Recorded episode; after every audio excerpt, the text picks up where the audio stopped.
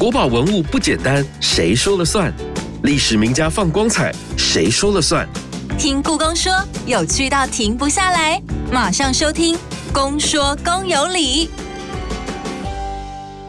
大家好，我是阿哲，欢迎收听《公说公有理》。今天的主题可以说是神鬼交锋、神鬼传奇哦，但大家可别误会，不是好莱坞的木乃伊电影，也没有里奥纳多，而是要谈中国艺术中的神与鬼的精彩故事。我们要从故宫典藏的文物来看，中国艺术如何将无形的鬼神化为有形，在书画艺术的作品当中是如何展现我们想象的鬼神形象跟面貌。今天就邀请到了故宫书画文献处蔡君怡老师，带领大家来一场神鬼之旅。欢迎蔡老师，你好，阿哲好，听众朋友大家好。近期故宫推出的书画作品展览中，可以看到有不少跟鬼神有关系的主题，有过去在《公说公有》里非常高人气的《洛神图》，以及人人皆知的驱魔帝君钟馗，还有在国宝聚焦展当中也看到一件巨幅道教绘画《三观出巡图》等等。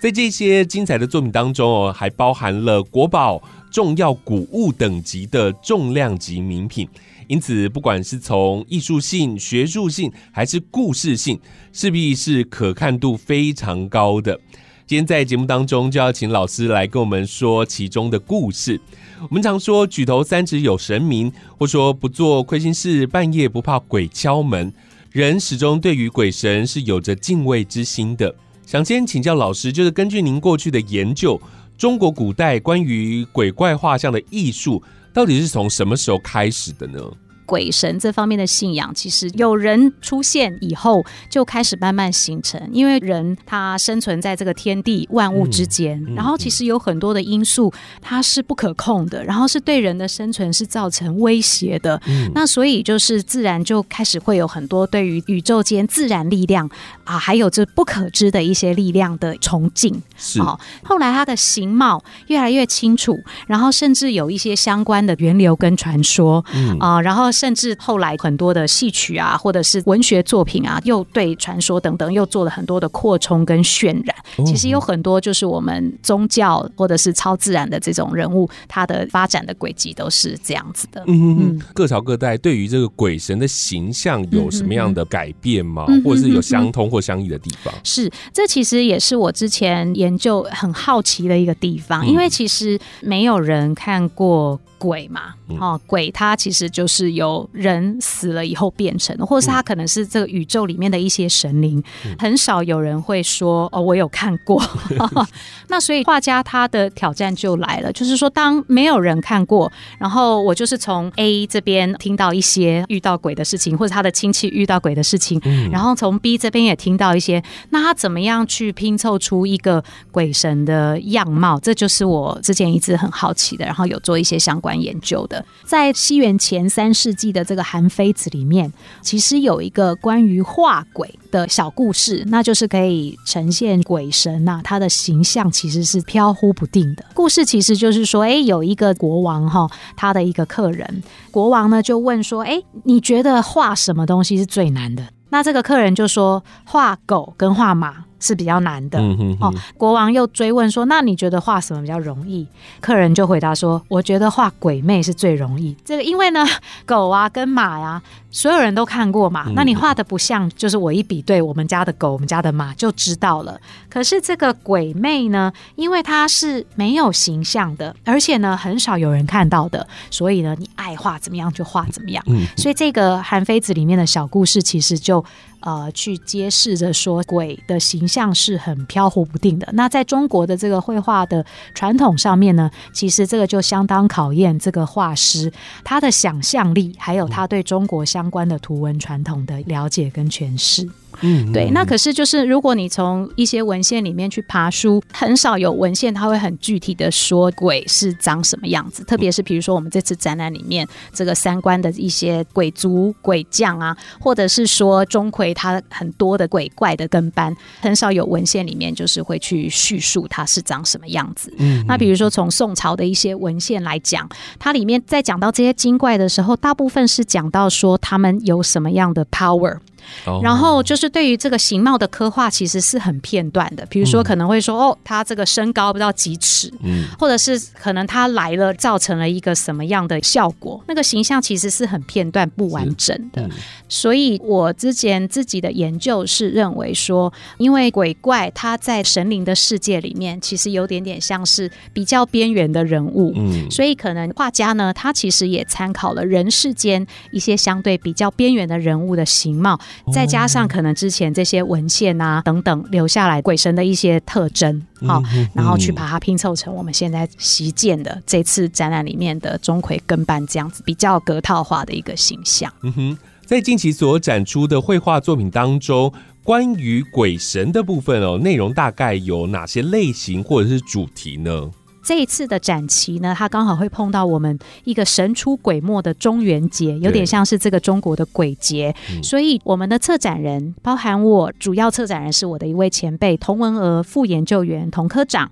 他就觉得说，诶，那我们在人物化的这个部分，是不是就以神鬼来做一个主题？这次大概总共展出了三十多件。涵盖的这个信仰呢，中国的这个三教，这个儒释道三教，还有民间传说里面的这个神鬼，其实都有的。那这个角色呢，不仅是有神。有仙，还有鬼跟怪，各种这种 supernatural world 里面的这一些角色呢，其实在这次的展览人物化的部分都可以看得到。嗯，对，那主题的部分，比如说像刚刚神的话，像刚刚阿哲提到的这个洛神，我们也会再有三张跟洛神有关的画。然后呢，像这次我测的国宝聚焦的三观出巡的这个三观，他们都是神。那像刚刚提到的仙，包含八仙啊、麻姑啊等等，也都会出来。然后在鬼这个部分呢，就是像佛教里面一个特别会去吃别人的婴儿的鬼子母，他被佛陀收服以后，后来反而变成是这个父婴的一个守护神。总之就是鬼子母的这个接波图，还有就是刚刚的这个鬼王钟馗，是听起来很精彩哦，我觉得应该有很多的故事可以听。好，那我们今天就先来介绍三观出巡图。其实，在台湾有不少的庙宇，它的主神就是三官大帝哦。嗯老师可不可以跟我们先介绍一下所谓的三观是哪三观？三观他们常常会被统称为三观大帝，不过三观大帝不是一个人，其实是三个人。对，啊，它分别就是天官、地官还有水官的一个合称。嗯其实从他们的名称里面就可以推测他们的执掌。我常常说，就是这三官其实有点像是我们的这个陆海空的司令，嗯，或者是有点像是法官，然后甚至有点像是这个人事主管这样子的角色。为什么呢？因为就是这三关，它分别就是去统领天界。地界还有水界，那他常常会在他们的每年自己的生日上元、中元跟下元节的时候，就是有点像在他们所管辖的这个界域绕境出巡，嗯好、所以他们是有点像是这个海陆空的司令。那为什么说他们像法官呢？因为他们出巡的目的其实就是要看他们管辖的这个界域里面谁干了好事啊，谁干了坏事，是。然后就会把这些事情分别记录在青布跟黑布里面。啊青色的青，黑色的黑。呵呵根据记录呢，可能就是去判定这个人啊、呃或者是他们辖界里面的这个仙鬼的一个祸福。嗯好、嗯嗯，这就有点像是一个法官的角色。那同时，为什么说他像人事的主管？因为他们其实也管他们界域里面这些仙鬼的一个升转，哦哦 所以有点像是在打考机管升迁的感觉。所以他们的角色有点跟人间的这几种角色是有点相似。嗯哼哼，他们分别管天地跟水界哦。那他们在庙宇的形象，或者在画里面的形象，大概都是怎么样？他们有没有特别的就是器物啊，或者是有特别的小跟班之类的？哦，当然是有。其实，如果这次大家到我们的展厅的话呢，其实就可以看到我们这三关从他们的背景。哦，因为他们其实是在一个山水的背景里面翩然出现的，好、嗯嗯所以从背景其实就可以看出他们的主管的界域。像这个天官，他就是从这些彩云啊、朦胧的云气里面驾着一个麒麟拉的车子出来的，好、然后这个地官呢，它就是在一大块的石头啊，跟一个很高耸的一棵树，骑着一只白色的狮子。哦，出来的。嗯然后水官呢，它就是在波涛汹涌的海浪里面驾着一只龙出来的。哦，好、所以从这个画面里面，它的背景就是可以看出他组长的戒欲。嗯，他们的跟班有什么样的特色，也会是有，比如说像地官这边哈、国内有一个很重要的道教学者，就是中研院的院士李丰茂老师。嗯，哦，他自己本身也具有道士身份的道教学者，嗯他也对我们这幅画其实做了很多的研究。他认为就是在地官前面。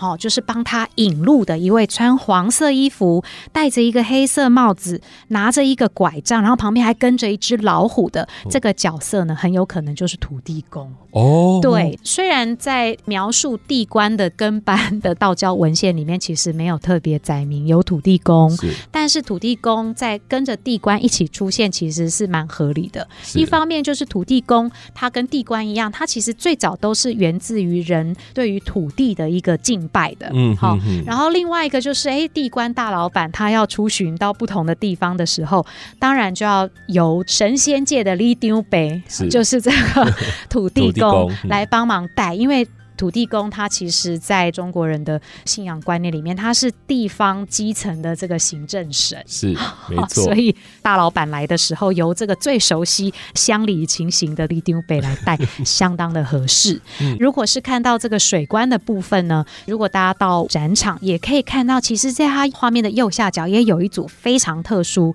的人物。嗯。那这组人物呢，你如果去看，哎，有虾子，嗯还有鱼，嗯。还有贝壳，有这个拉，还有这个小猪雷，甚至还有青蛙，哈、这些他们都站起来了，而且手里面还很恭恭敬敬的捧着一些盘子啊，或者是一些容器，然后上面放着不是包子哦，上面放的是会发光的宝珠，哈、哦。甚至有一个贝壳精哦，嗯。他就是手里拿着一个透明的蓝色的一个玻璃碗，里面放满了这种看起来像包子的宝珠，它甚至这些宝珠还会发射出像探照灯一样的强光。有一些观众可能以为，哎，这个画是不是就是有两道直的线，是不是有点损毁？其实不是，是这个宝珠的光线。是在他们这些鱼精啊、棒怪后面，一个身穿红衣，然后拿着护板，带着一个有点像是通天冠的一个男子，他其实就是龙王。哦好，那所以在水关它的部众里面，其实也有龙王这样子。嗯哼哼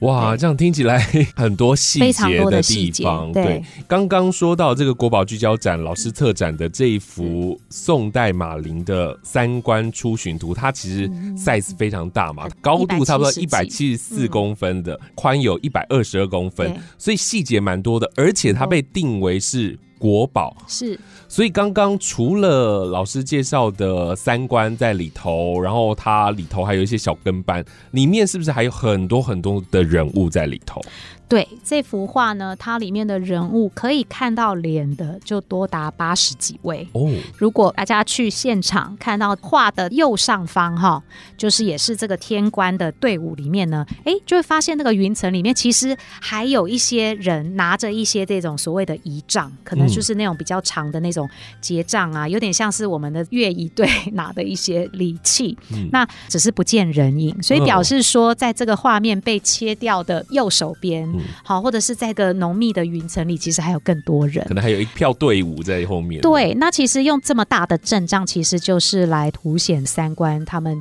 的尊贵，还有出巡的慎重。嗯对。刚刚老师有特别说到了，他们就是去了解人世间发生了哪些好事跟坏事，对。所以他们也会有记录，的对对？对对，没有错，因为刚刚我就讲说他们会把好事记到青布，把坏事记到黑黑布布。，对，这次其实，在这个所谓的跟班，除了刚刚这些造型比较特殊的土地公啊、龙王以外，其实每一个官呐、他身边都跟了一些有点像是书记官这样子的角色。嗯好、看到其中一个抱着蓝色的一个，然后上面还贴了一个提签，那个有可能就是青布，嗯好、记录好事的。是虽然在这次画里面并没有看到黑布，嗯因为通常跟蓝色的布路搭配的是一个黄色的布本。对，那但是再怎么样，这几位就是抱着这些布本的人，也应该会是协助三观去记录在他们出巡考教的过程中发生的一些事情嗯嗯的嗯人物。是，对刚刚前面老师也有特别提到两个字，就是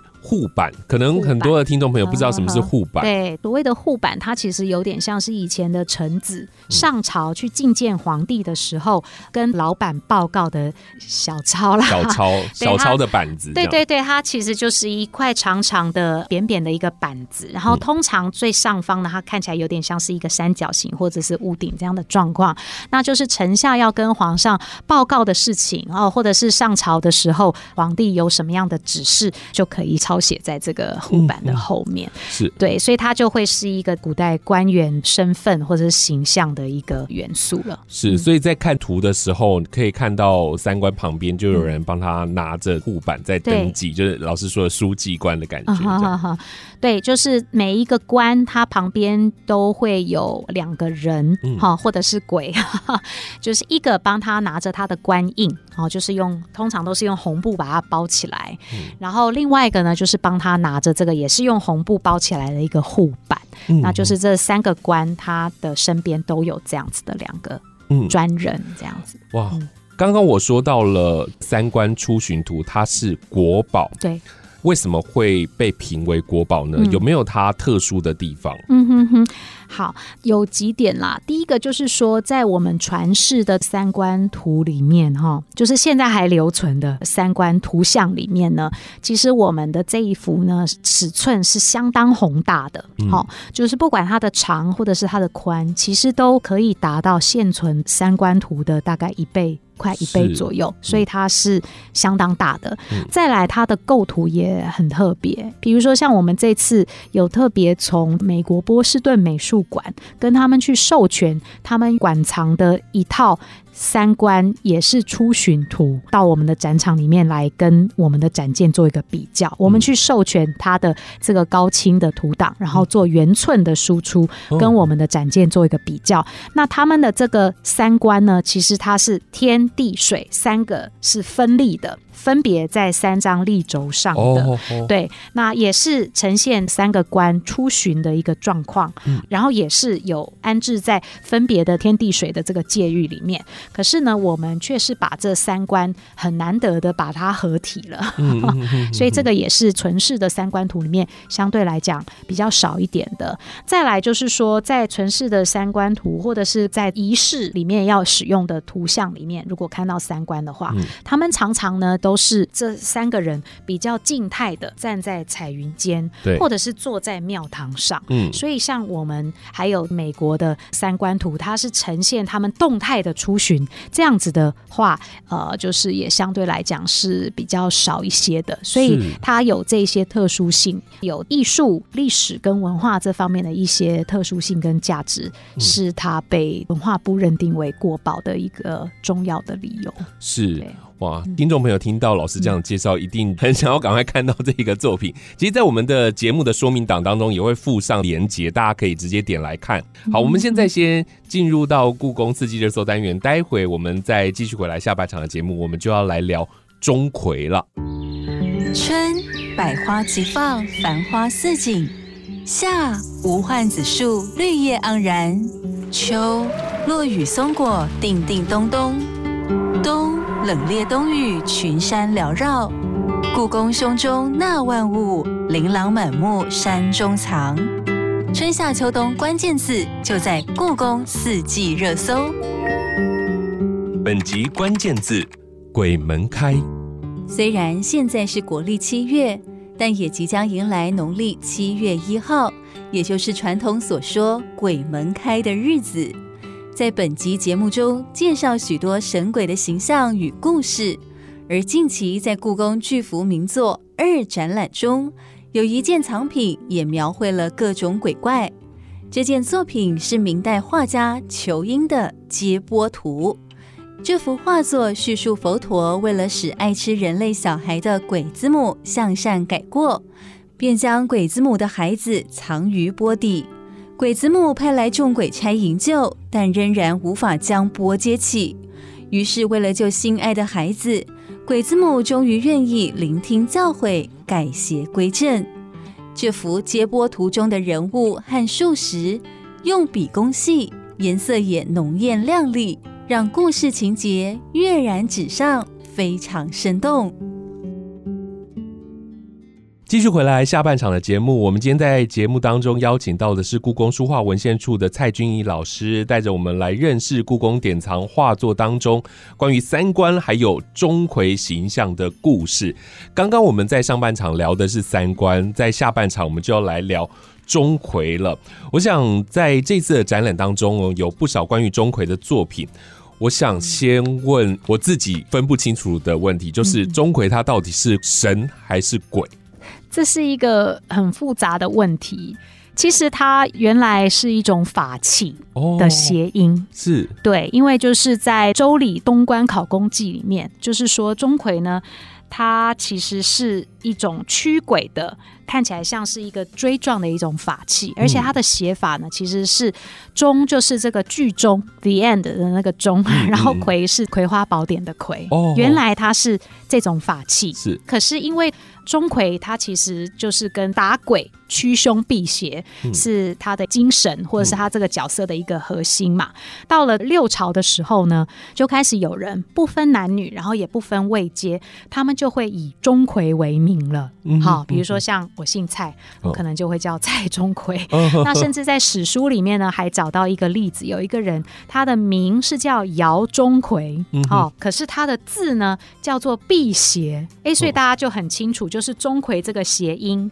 跟辟邪的关系，它起源很早。是到了后来呢，唐代啊等等啊，这种敦煌的一些写本里面呢，哎，钟馗他就从一个法器到一个人的名字，它开始变成是一个打鬼啊驱鬼的仪式里面的一个角色了。嗯好，那在唐代的敦煌写本里面就有讲说，他会在农历正月的夜晚，哦，穿着这个红色的衣服，还有豹皮，然后就跟一些主管生死的这个武道将军跟猛兽一起出来，用这种武士的形。形象出来了，这个时候他还不是一个特定的人，只是一个打鬼的一个武士这样子一个角色。那可是到了后来八九世纪的唐代啊等等，慢慢它的传说呢就越来越丰富，它就变成是有一个很完整的源流，然后形象跟传说了。嗯，好，比如说像唐代周游的《孟武钟馗》。这个八九世纪的一个文字技术里面，哦，他就有讲到说，哎，当时皇帝他生病了，就是他这个病就是大家也都医不好哈，然后这个朦胧中，哎，他就看到有一个怪状朦胧而至，就有个奇奇怪怪的一个东西，然后就在这个朦朦胧胧中间就跑出来，然后再一仔细看呢，哎，这个人呢，他就是有长髯。有长的这个胡胡须，然后呢，这个阔翼哦，就是这个胸膛哦，就是很很大，可能有去练过吧，胸肌很大，对，胸肌可能很大，而且这个斜领全开，就是我们中国人衣要蔽体的嘛，哈。可是哎，这个人居然领口就是敞开的，露出他的胸肌，然后呢，头上戴的这个帽子呢也没有戴好，就是这个围冠玉坠，就是这个。这个帽子也没有盖好，然后快要掉了，等等，然后穿着一个蓝衫，蓝色的这个衣衫，然后挥着一个竹简哦跑出来，在这个文献里面，这个钟馗他就是以一个形象怪异的舞姿很强劲的巫医的形象出来。那他跳了一阵舞以后，长啸啊、呐喊啊，跳了一些舞以后呢，哎。这个皇帝起来，他的病就好了。哦，所以钟馗他就慢慢从打鬼仪式里面的一个角色，哎，慢慢他就是有一个明确的配件啊，跟一些这个外形的特征了，这个就一直延续到后代。是，对，所以在历史上并没有实际的这个人喽。除非你要把六朝叫做钟馗的人也算是钟馗，否则是没有这一号人物真实存在的。嗯，但是根据北宋一个科学家沈瓜他的《梦溪笔谈》里面，就是也有写到这个钟馗的故事。嗯，在这里面呢，生病的就是那个唐玄宗。对，问到说，哎，在梦里出现的这号人物哈，帮他把这个病弄好的这个人物到底是谁的时候，钟馗他。就有自己说哦，他其实是一个武举。不洁之事，就是因为我们中国的科举有文科举，有武科举嘛。然后从唐代的时候，就是也有考这种所谓的武官，那就要考可能骑马啊、射箭啊这种体能，同时也会考虑到这个人是不是仪表堂堂。好，钟馗呢，他有可能是因为长得太丑了，所以他武举就没有中了。他在沈瓜的故事里面，他就讲说，他就立誓要保护皇位。嗯，对，所以其实，在历史上呢，也。也有记录，就是从这个唐玄宗、唐明皇这个时候呢，他其实皇帝就会在每年岁末年初过年的时候发他的臣下。新年的年历就有点像我们故宫每年都会有年历，然后还会附一个钟馗的画像。哦，对，就是希望这个城下等等，在新的一年，在这个季节之交很容易生病的这个时候，也有钟馗来帮忙他们镇宅，嗯然后保安。虽然讲了很多故事，可是有点答非所问。就是我其实并没有很明确的去讲他到底是人还是鬼 鬼还是神，所以他不是历史上有的人。可是，在某些故事里面，他曾经是一个人，嗯可是因为他落榜了，然后很羞愧，就一头撞死。嗯在这样的意义下，他是鬼，因为我们刚刚有说过，鬼其实就是人死后变成的，嗯嗯，所以他可能也是人，对不对？对根据这些传说，只是不是历史上的人。然后他他从性质上也是鬼，可是后来呢，他又被赋予巫医啊、祛病啊，哦然后哦保安啊等等的作用，他其实也有一个神灵的 power 在的。嗯所以其实我会觉得钟馗他 有点像是神人鬼，他都可以算是。啊是是是。但古代人为什么要把它设定成长得又丑又凶呢？他长得很凶，很可以理解，因为他的工作就是要抓鬼跟杀鬼。哦刚刚我讲的这些文献里面，其实钟馗是相当残暴的。哦，哦，他就有讲到说，这个钟馗呢，抓住一个闹事，然后造成这个皇帝生病的小鬼，然后呢，就把他肢解了，嗯就把它吃掉了。嗯哦，那嗯甚至在某些文献里面会把他的眼睛也都挖出来。嗯所以要能够去制服鬼，他必须要是相当恐怖有力的。嗯，好、嗯要那所以比鬼更恐怖。对，他要比鬼更恐怖。嗯另外一个就是说，钟馗其实它除了恐怖以外，就像我刚刚讲，它常常是一种衣衫不整的一个形象。其实，在我们这次的展厅里面，哎，也有一幅是五日钟馗，就是端午节的这个钟馗。哎，那你就可以看到这个鬼帮他在撑伞，撑的那个伞是一个破伞。嗯，或者是就是在我们这次展出的钟馗出猎图里面，在钟馗后面帮他有点像是拿行李的两个小鬼，其中有一个哎只穿了一只鞋子。哦，好、这些其实都是在钟馗相关的文献里，不管是他制服的小鬼，或者是他自己本人，常常是一个衣衫不整的状况。嗯这个根据我之前的一些研究，我觉得很有可能是因为在宋朝。在京城里边，哈，在岁末除夕的时候，常常会有大型的游行，嗯。哦，然后也会有很多乞丐，他们可能就是两三人为一组，挨家挨户的敲锣打鼓，然后也装扮成是这个钟馗跟所谓的小妹的形象，挨家挨户的，有点像是帮大家驱邪，然后也趁机去讨一点这个生活费。嗯哼哦，那所以有可能钟馗跟他小鬼衣衫褴褛这个形象，就是宋朝那个时候扮演这些角色的人他们形貌的一个延伸。对嗯哼，哇，这样听起来，其实我们在这一次的展览的作品当中，可以看到很多钟馗不一样的形象，对不对？是接下来我们就透过这一次展览的几件作品来跟大家分享。在这次展览当中，我们可以看到两件作品，分别是元代王振鹏的《钟馗送嫁》，以及五代南唐顾闳中的《钟馗出猎图》。这两件作品都是手卷的形式。首先，我们先请老师介绍五代南唐顾闳中的《钟馗出猎图》。刚刚我有很简单的讲了一下，就是钟馗在从文献的角度，他这个形象的一个转化。对，对不对？那他可能本来是一个孔武有力的武士的一个形象，哎，后来呢，他慢慢变得稍微比较温柔了，然后比较软化了，他开始变成是人格化了，开始会做一些寻常的人会做的事情，比如说就是他会去打猎啊，嗯然后他会去踢球啊，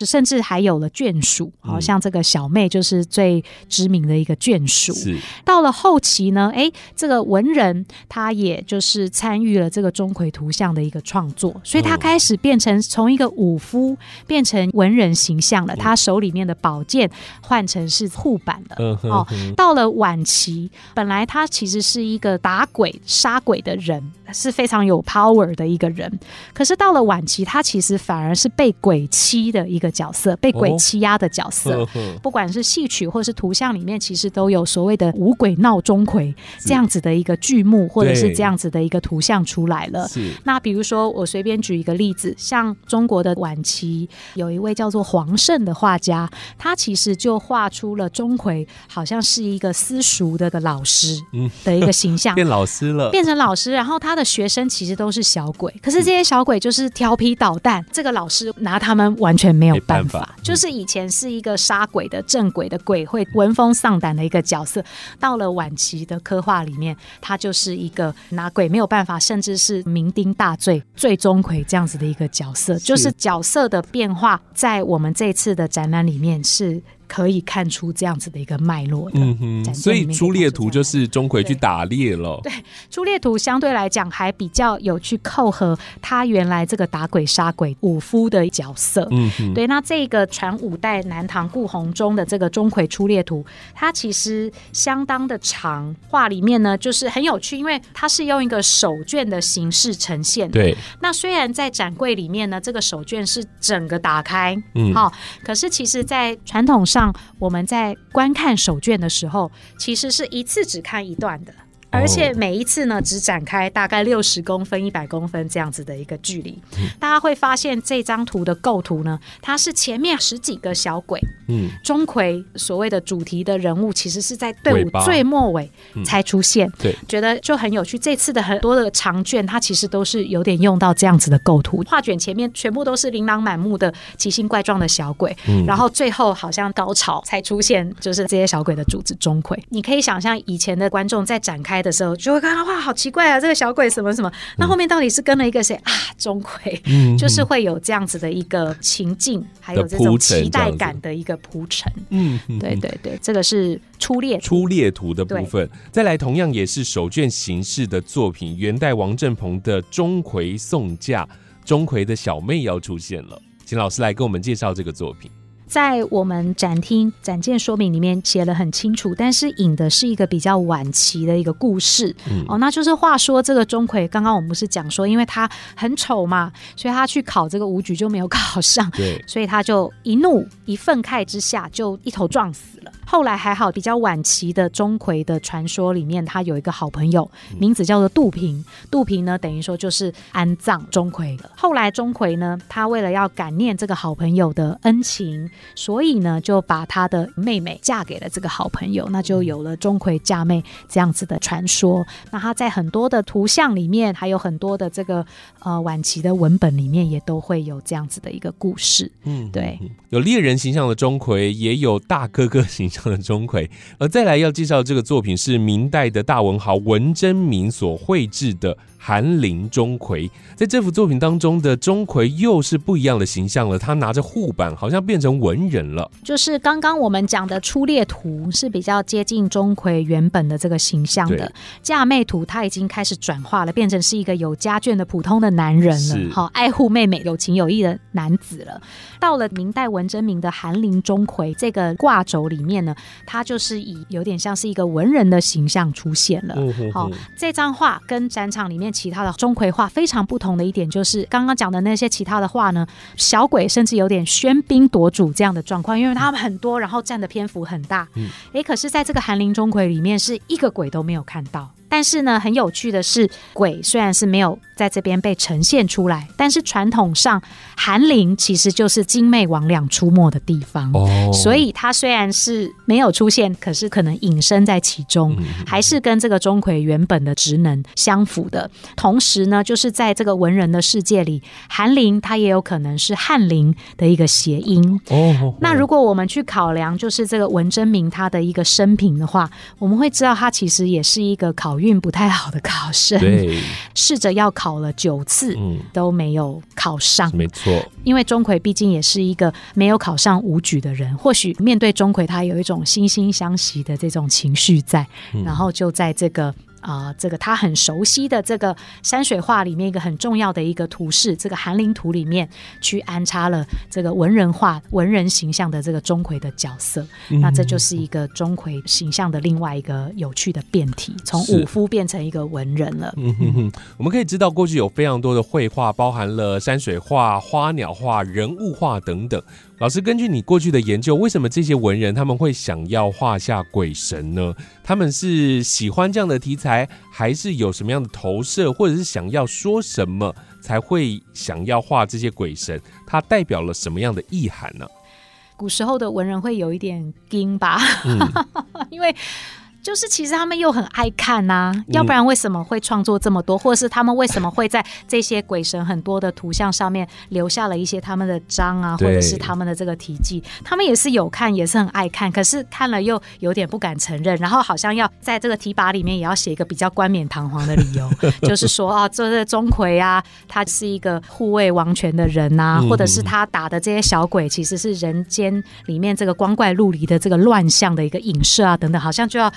很正面的，对对对，好像要，可是其实就是。这些小鬼的形象其实是千奇百怪，而且他们做的事情其实很像我们戏曲里面的这个丑角的角色，嗯，或者是很像马戏团里面的杂耍员的角色。嗯，像这次大家在我们这些好几个钟馗长卷里面，就可以看到，像那个出猎图里面，哎，前面的这些鬼呢，他们就是可能拿着武器，哈，拿着这个大斧啊，或者是有点像是这个关公的青龙偃月刀啊，然后就是把那个弓啊，就是张的很大啊，等等，然后摆出各种。姿势哈，摆出各种的 pose，是很有看头的。对，哦，那或者是有一个我们没有介绍的这个钟馗移家图，就是讲说钟馗带着他的家眷搬家啦。哦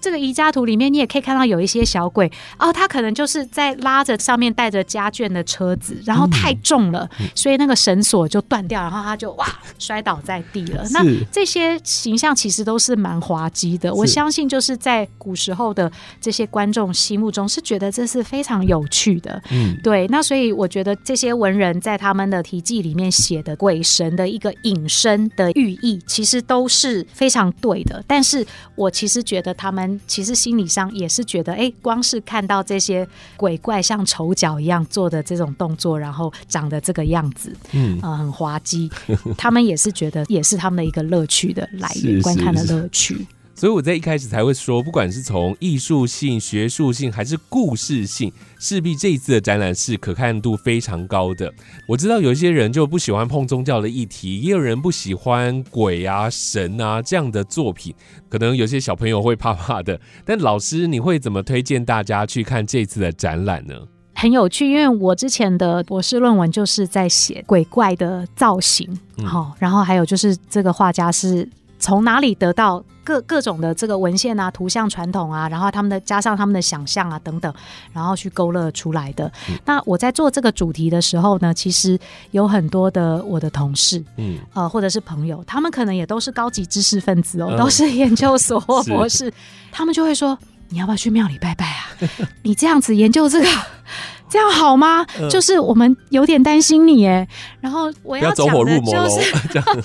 对，所以我其实要讲的就是说，当我开始在做这个主题的时候，其实刚开始只是对于这些形象很奇怪的，然后我们对于它的来历啊。跟他的这个神力未知的这样子的这些仙鬼，我有一个好奇心，然后我开始去做。哎，可是做了以后呢，我越来越感受到他们其实是升值在现代人的生活里面，他们是鲜活的，这是一个活的一个信仰。所以，那我那个时候其实，在写论文的时候，也被这些。那个亲朋好友的关心弄得有一点点人心惶惶，那个时候就去请教，呃，我刚刚有提到的研究台湾厉鬼信仰的这个林富士老师，嗯，我就说老师，就是您研究的这个东西，应该大家也是蛮忌讳的哈。然后你是用一个什么样的心态在做这方面的研究哈？他其实就跟我讲说，就是其实不要有太多的挂碍，然后就是保持对于这个信仰的尊敬就可以了。所以我觉得观众也可以用这样子的一个心态，呃，来看我们的展览。是是是，当然，不管是从宗教性、艺术性，甚至是学术性，或者你单纯只是想要来听故事、看故事的话。都很欢迎，这次的展览真的值得一看的。今天真的非常谢谢老师带给我们这么多的故事，同时也为我们介绍近期展览当中的几件精彩的绘画作品。时间从六月三十号一直到十月一号的期间，大家可以趁着暑假到故宫去纳凉看展。另外，之前也有特别提到，就是今年初故宫所发表的《这样看故宫很可以》的系列书籍当中，就有一本名为《绘画里的神鬼传奇》，书中就介绍了故宫典藏画作中的神与鬼，同时用浅白的文字让大家理解绘画技法以及艺术知识，也非常推荐大家去看看这本书。今天再次的感谢君毅老师带给我们精彩的内容，谢谢，谢谢。越听越上瘾，就是爱听公说公有理。